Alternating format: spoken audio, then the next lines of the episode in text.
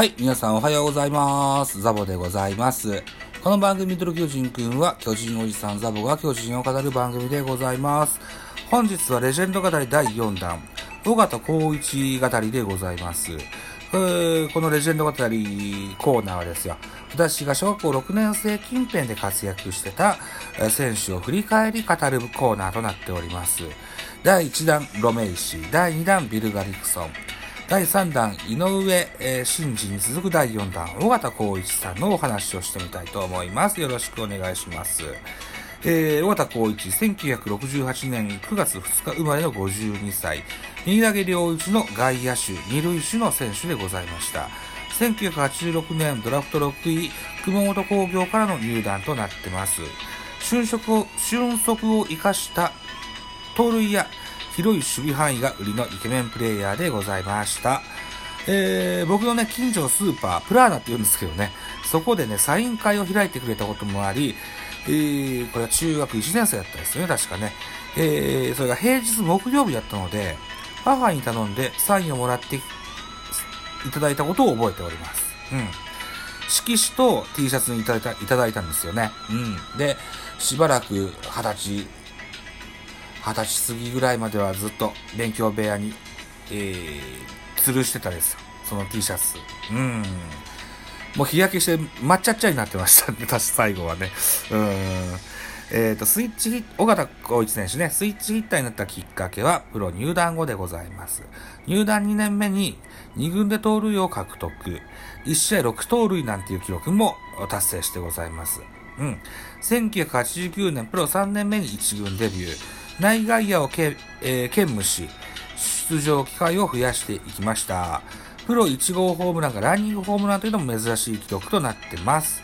えー出身校が同じ先輩の井上真司と熊高コンビとして女性ファンからは、えーワーキャーの黄色い声援を一身に浴びておりました。イケメンとしてもおなじみの選手になってます。はい。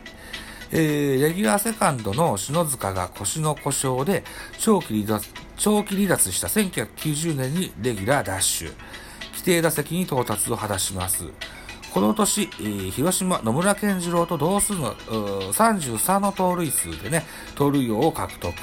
同年の日本シリーズでアキレクス腱を故障してしまいまして、えーそれ以降ね、えー怪我との戦いが、岡田選手が、を、が始めることになります。うん。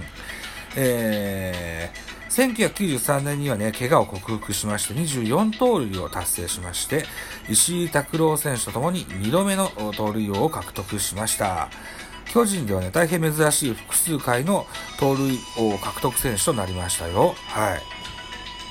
巨人では尾形以降18年かけてやっとね、藤村大輔が盗塁を獲得ししたのが、これが2011年のことです。えー、またね、10年以上盗塁王を輩出していないジャイアンツとなってます。なかなかね、ジャイアンツ走れる選手ってそんなにいっぱい出てこないんですよね。うん。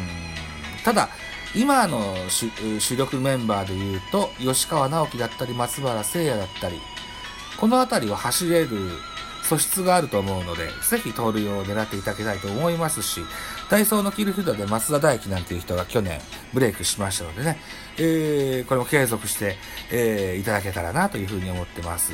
増田大輝は今2軍のキャンプじゃなかったかな？うん。現在、あ、そうね、はい。配信はいつするかまだ決めてないのでね。えへへそうね、キャンプの話はやめときましょう。はい。えー、といったところでね、えー、そうそう。あとはね、尾形選手。日本シリーズでは満塁ホームランを放ち、当時の監督、長嶋茂雄にミラクルボーイと言われたこともありました。うん。アキレス腱や腰の怪我の影響もあり、30歳となる1988年に引退をいたしました。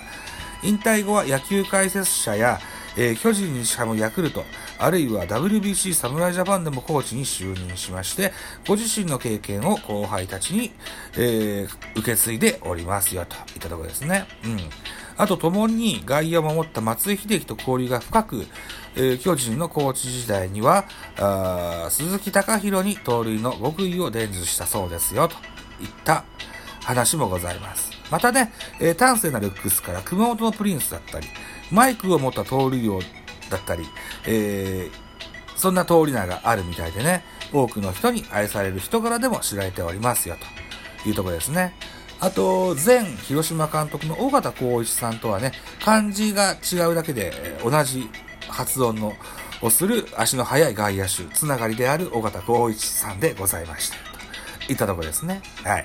では、主な一軍成績を尾形さん、尾形光一選手の成績を振り返ってみましょう。1989年デビュー3年目21歳です。え、76試合に出場しまして、221打数68安打、打率3割8厘、ホームラン3本だ、盗塁が13となってます。21歳の成績ですね。で、えー、レギュラーダッシュをしました。1990年、4年目22歳の年でございます。119試合に出場しまして、401打数104安打、打率2割5分9厘、ホームラン3本、盗塁が33盗塁で、えー、盗塁王を獲得してございます。続いて、1993年7年目のシーズン、これが25歳の年でした。えー、108試合に出場しまして、えー、338打数79安打、打率2割3分4厘、ホーム塁打が2本、盗塁が24となってまして、2度目の盗塁を獲得。1994年8年目26歳。この年は113試合と前年の108試合を上回る出場試合数ではありましたが、打数が174打数と、これが半分ぐらい減っちゃったんですね。うん。174打数40安打、打率2割3厘、違う、2割3分、ホームラン0本、通りが9。だから、これはおそらく、大走とか、大守備？大守？とか、守備固めですわね。うん。といったことで試合数を伸ばしたのかなといった印象ですよね。うん。えー、引退になる年、1997年、10年目、えー、29歳の年は、えー、73試合に出場しまして、86打数18安打、打率が2割9厘、ホームラン0本、盗塁が5といった数字が残されております。あと、言わなかった年は、あのー、年、1991年とか2年とかは、怪我との戦いで、うん、なかなか一軍の試合出場に恵まれなかった年だったということですございますよ。はい。